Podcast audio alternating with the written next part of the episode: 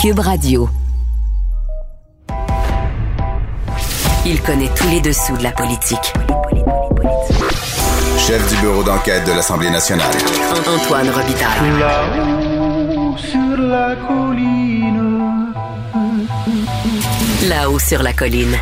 Cube Radio.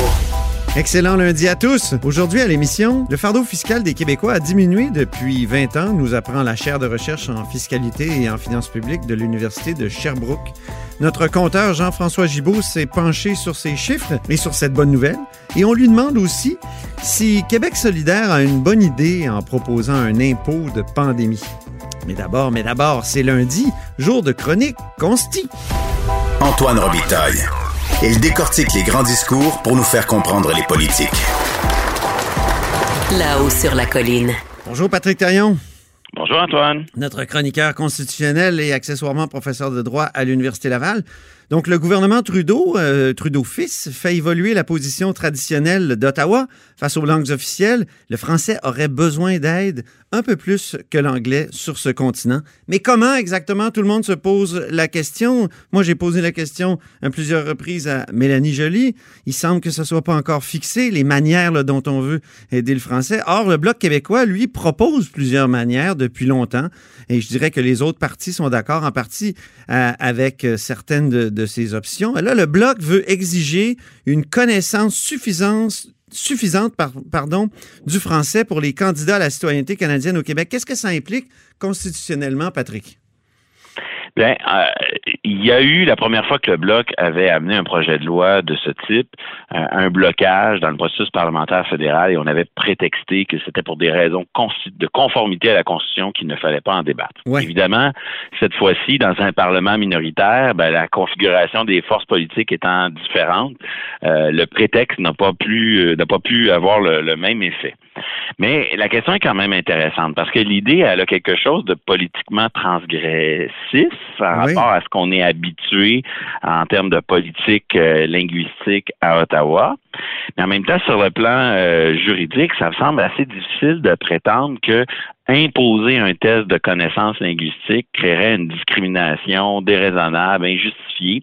D'abord parce que Mhm. la loi fédérale en exige déjà un test linguistique. C'est ça. Personne ne peut obtenir la citoyenneté au Canada sans avoir la connaissance de l'anglais ou du français. Puis la, la Donc, la- proposition du Bloc, c'est de dire sur le territoire québécois, là, on va favoriser le français. C'est ça, il s'agit de territorialiser une forme une forme d'asymétrie là mais sur le territoire du Québec pour en fait faire quoi? Ben de facto reconnaître que de facto dans le reste du pays, c'est dans la vaste majorité des cas la connaissance suffisante de l'anglais qui devient de facto la norme. Évidemment le le, le, le- le détenteur d'une résidence permanente a le choix, mais en pratique, c'est souvent euh, en anglais qu'il va euh, passer l'épreuve. Mhm. Donc, de, de, de adapter la norme à la situation du Québec, c'est admettre que au Canada, selon euh, la province dans laquelle on se situe, ben, les exigences linguistiques peuvent s'adapter et, et les droits linguistiques en général, c'est déjà juste ça, là, des, des adaptations euh, partout, euh, notamment par exemple la, la norme là, euh, de- qui confirme qu'on a droit à des services éducatifs là où le nombre le justifie. Oui. C'est pas la même règle qui s'applique partout au Canada. C'est là où le nombre le justifie. Il y a déjà, déjà. ça, des exigences liées au- à l'endroit où on se situe. Oui. Déjà avec la loi 101, euh, pour accéder à un ordre professionnel, il faut passer les examens en français. Puis ça, ça a été euh, contesté devant les tribunaux, puis ça a passé le test, du moins pour euh, certains ordres professionnels où ça a été contesté, ça a été confirmé. Mhm. On regarde les droits linguistiques. Souvent, ils concernent, par exemple, l'usage de l'anglais dans les institutions au Québec ou au fédéral.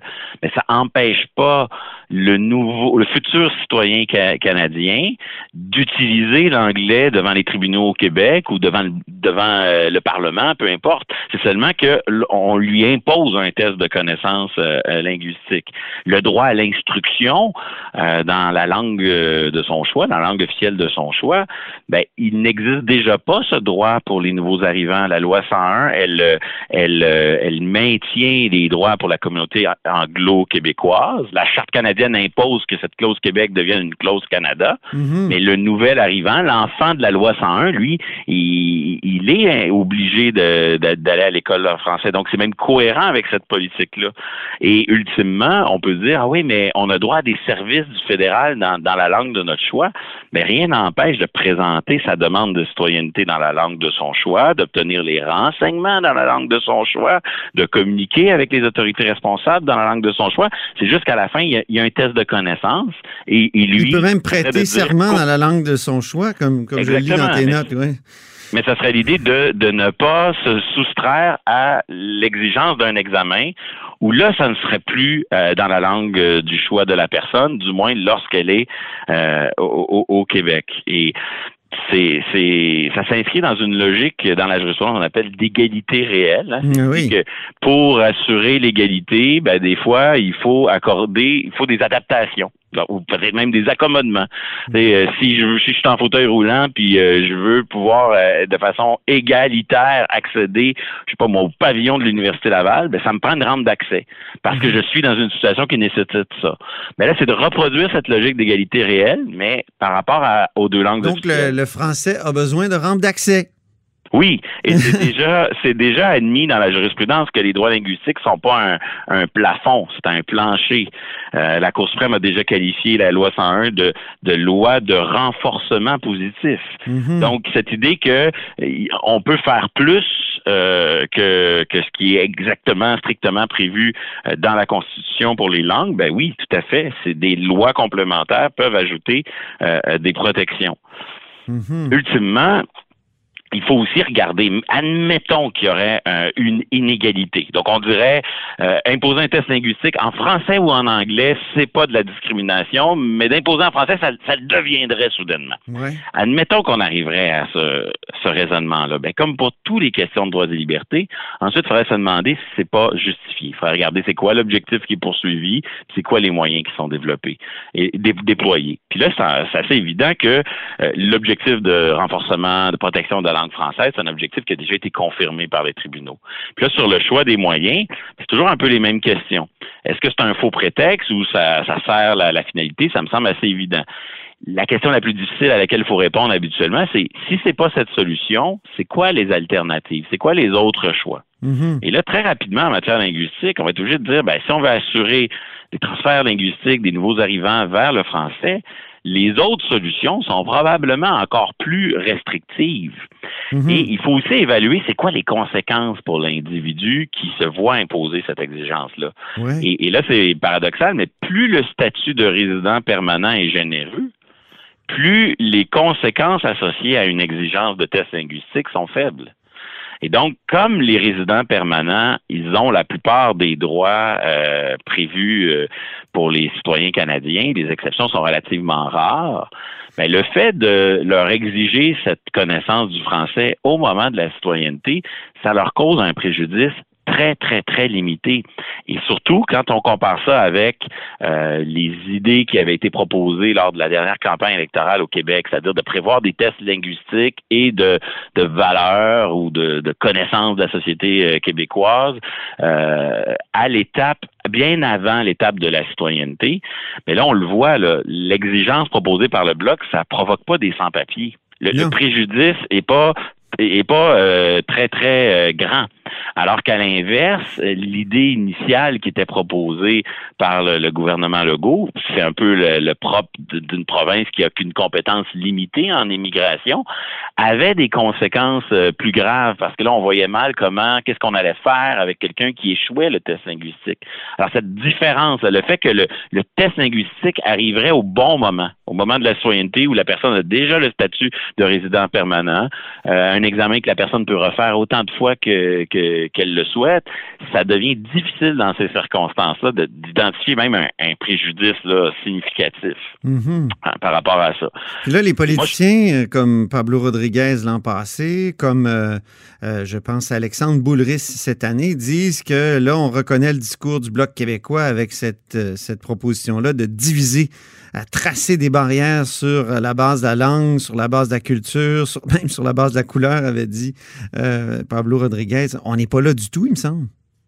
Ben, on voit pas où elle est, elle, est l'atteinte aux chartes des droits en, ce qui concerne cette idée-là. Il y a déjà une connaissance linguistique. C'est la simple reconnaissance de ce qui existe déjà de facto dans le reste du Canada. Mhm. C'est que dans cette relation de vous avez le choix entre deux langues, ben, dans le reste du Canada, ce, ce, choix est de facto, au fond, une imposition de l'anglais pour le test de connaissance linguistique. Voilà. Alors, est-ce que est-ce qu'au Québec, il n'y a pas lieu, si on veut, au fond, préserver l'idée qu'au Canada, il y a plusieurs composantes, il y a plusieurs États membres, puis un de ceux-là, il a vocation à fonctionner en français dans le respect ben des oui. droits de la minorité historique. Ben, C'est l'esprit de la société distincte. Hein? C'est Oui, l'esprit de, la, de- de- de la société distincte ou de la nation de Stephen Harper ou du ça. et Les, les fédéralisme nouveaux arrivants ne font ne font pas partie de la communauté historique euh, anglo-québécoise. Donc c'est pas c'est pas porter atteinte Mm. à la minorité anglo-historique que de d'exiger des nouveaux arrivants un tel test. Et ça viendrait. Je dis pas que ça que ça couperait le, le pied définitivement à, à tout l'argumentaire souverainiste, mais dans l'argumentaire indépendantiste québécois, il y a toujours eu cette idée que dans, si le Québec devient un pays, si le Québec devenait un pays, ce serait un pays normal où soudainement euh, ceux qui arrivent euh, comprendraient que ça se passe ici en français et donc ces, ces lois linguistiques souvent restrictives seraient en quelque sorte euh, beaucoup, ça, ce ne serait plus nécessaire puisque l'intégration se ferait naturellement. Le grand malentendu, c'est que c'est que souvent le nouvel arrivant il arrive au Canada dans un pays majoritairement anglophone et comprend mal pourquoi soudainement il devrait volontairement se soumettre à, à- à des cours de, français. Et, donc, si dès l'obtention de la citoyenneté, il y a un message fort qui est envoyé, ben là, c'est- tout le c'est tout le message qu'on envoie aux nouveaux arrivants quant au fait que oui, le Canada est un pays euh, majoritairement anglophone, oui, le Canada a pratique certaines zones de bilinguisme, et à l'intérieur de cet État-là, il y a un État membre qui, lui, fonctionne en français sous réserve du respect des droits de sa minorité historique. Il me semble que c'est plein de bon sens. Parlons de notre deuxième sujet euh, maintenant, Patrick. Euh, Philippe Bélanger, associé chez McCarthy Tétra à Montréal, qui a été nommé juge. Il y a eu quand même des, euh, échos, ça a fait quand même des vagues. Ben, c'est dans le contexte où il y a eu plusieurs révélations sur l'utilisation des, des ressources partisanes du Parti libéral du Canada. Ça a été reconnu par le gouvernement qu'il faisait des vérifications dans la libéraliste. Et là, on se retrouve un peu avec un cas euh, où soudainement le ministre hésite à nommer quelqu'un parce que soudainement il se sait observé et, il constate que euh, plusieurs euh, personnes pourraient soulever la proximité entre le ministre David Lametti et le candidat au poste de juge Philippe Bélanger. Puis là, je doute pas que ce, que ce candidat qui a été nommé finalement est, est compétent, c'est pas ça la question, mais de toute manière, à ce jeu-là, il y en a tellement de gens compétents et c'est ça la, la politique, c'est de choisir parmi Ben oui. les gens compétents.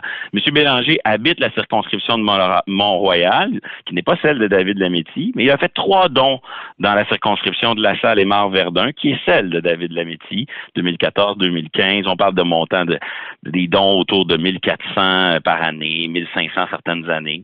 Puis, dans son historique de financement, ben, il totalise des dons de à peu, approximativement 10 000 dollars au Parti libéral.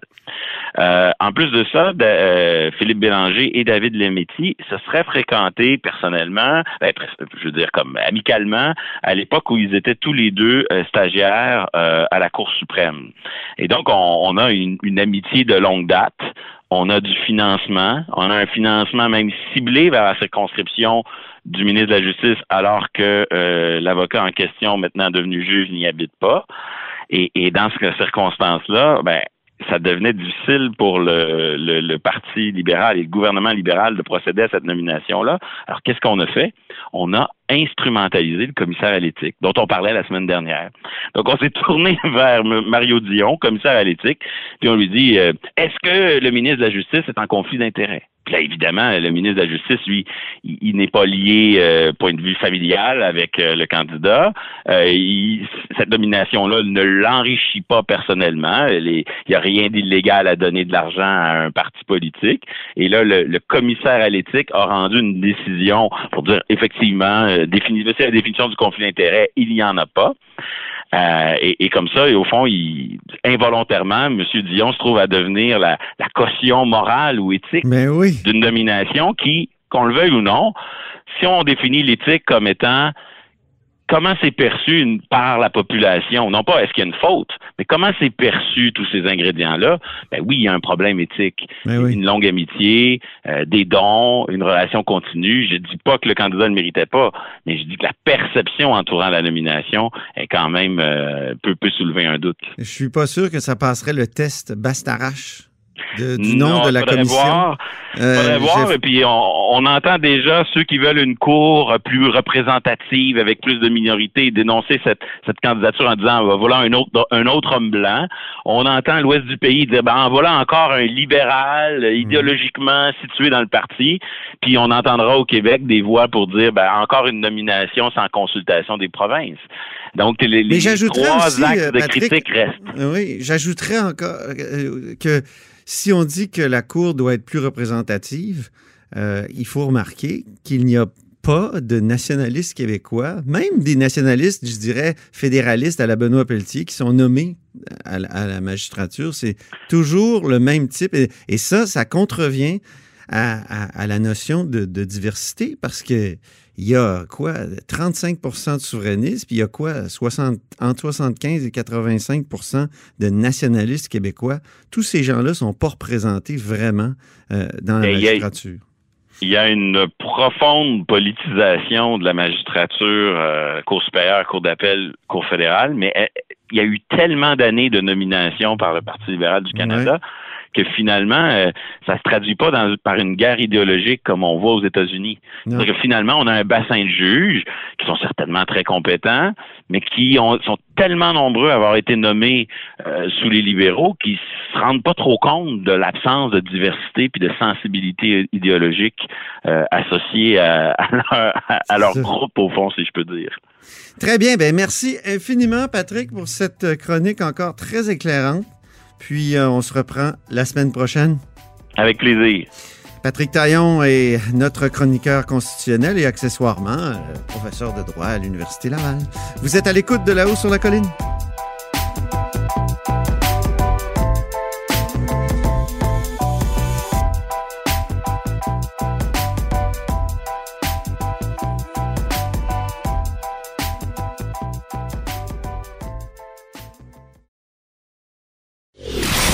Antoine Robitaille. Le philosophe de la politique.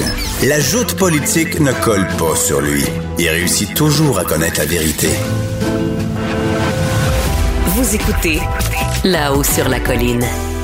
Bonjour Jean-François Gibault. Bonjour Antoine. Il est là, notre compteur à l'autre bout du fil et accessoirement directeur de la recherche à QMI. Commençons par une bonne nouvelle, Jean-François. Euh, le fardeau fiscal des Québécois descend ou diminue? Oui, ben donc très légèrement, Antoine. Maintenant, on parle sur une, une perspective longue, là, donc on, disons les 20 dernières années.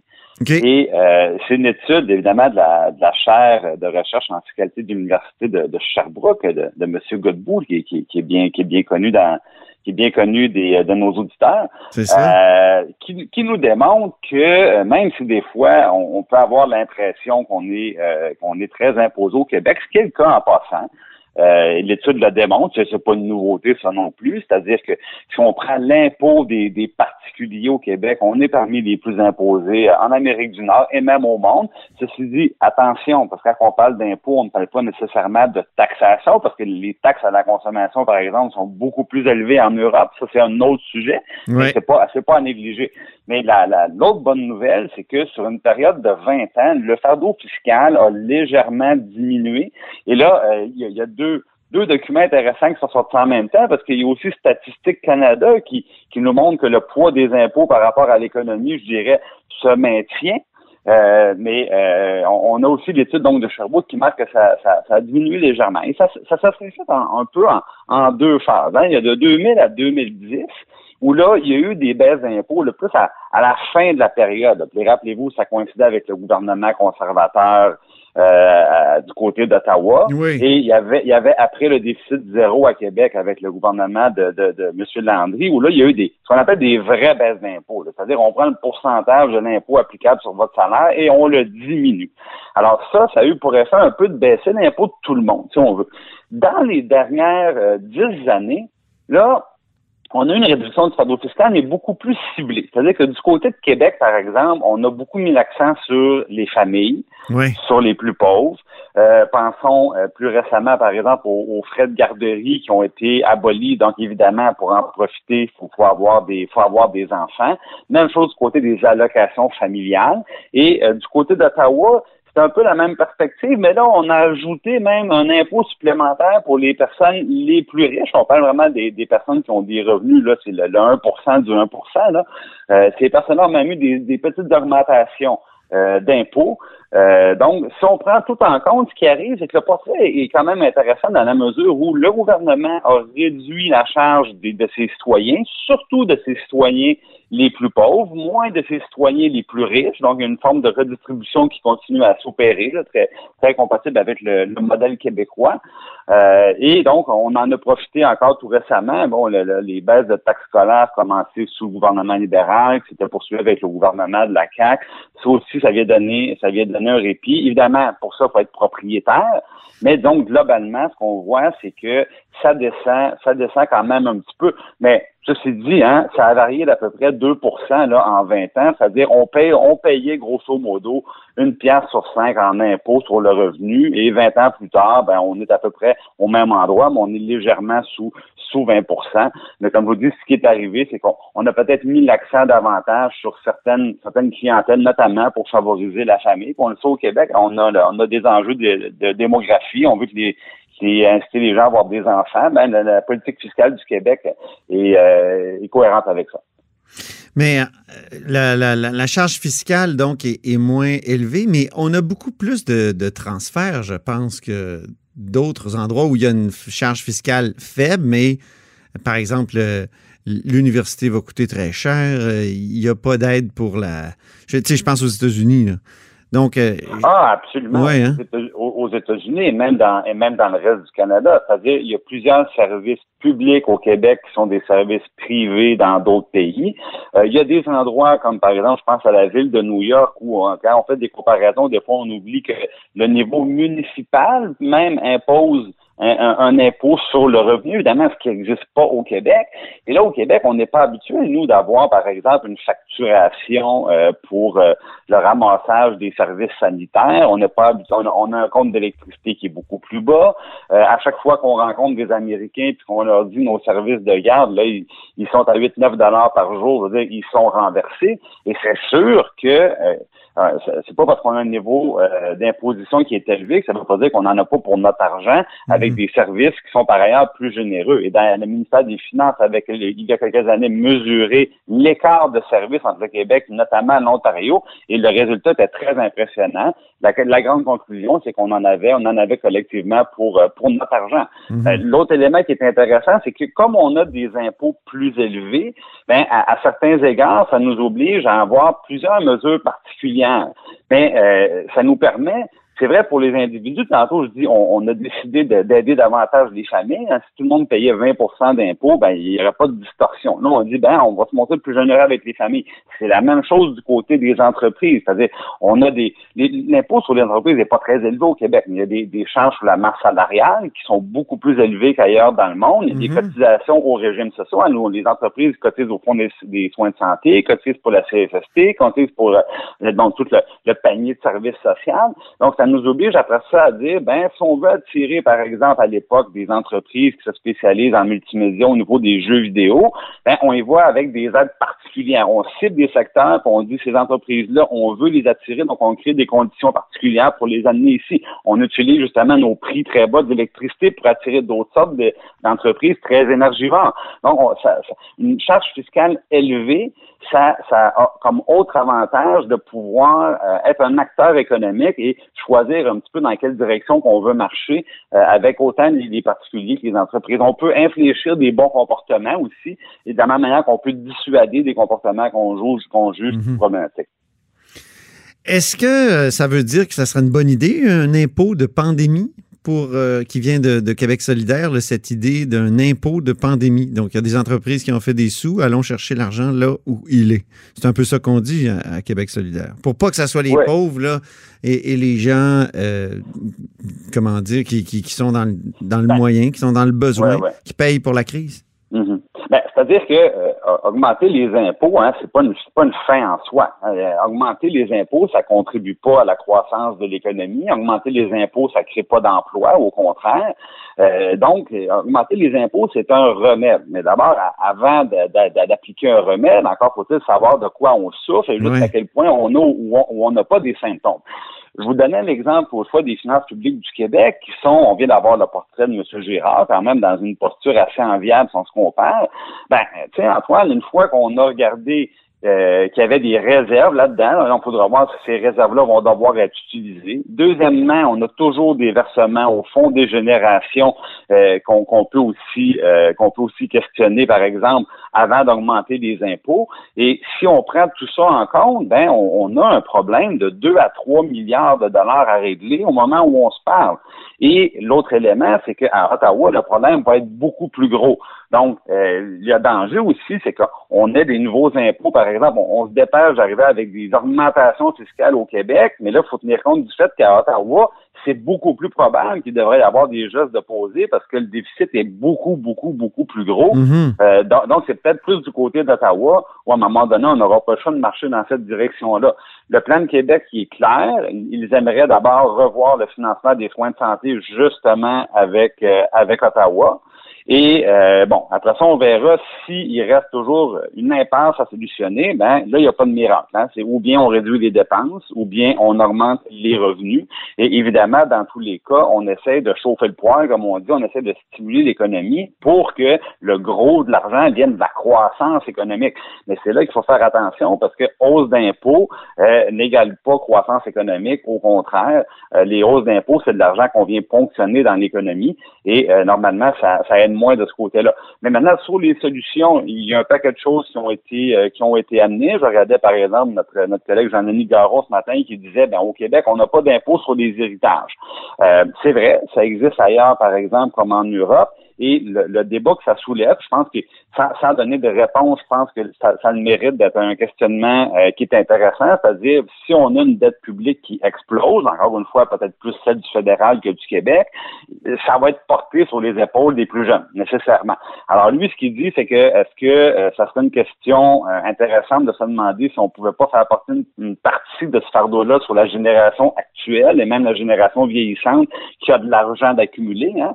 parce que on, euh, souvent, bon, on a des, il y a certaines familles qui ont des richesses familiales, on, on a de l'immobilier aussi qu'on sait d'une génération à l'autre. Donc, la question qui se pose, c'est au moment au moment d'exercer une succession, au moment de verser un, héritage, est-ce qu'il devrait y avoir, par exemple, une ponction pour faire en sorte qu'on taxe un peu le passé et pas seulement l'avenir?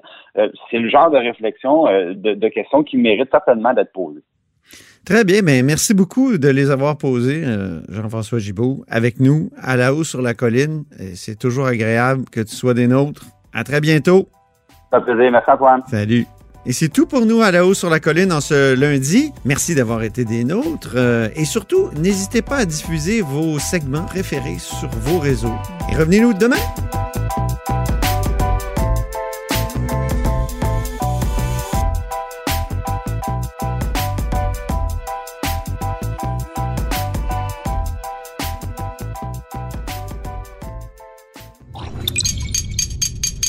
Radio.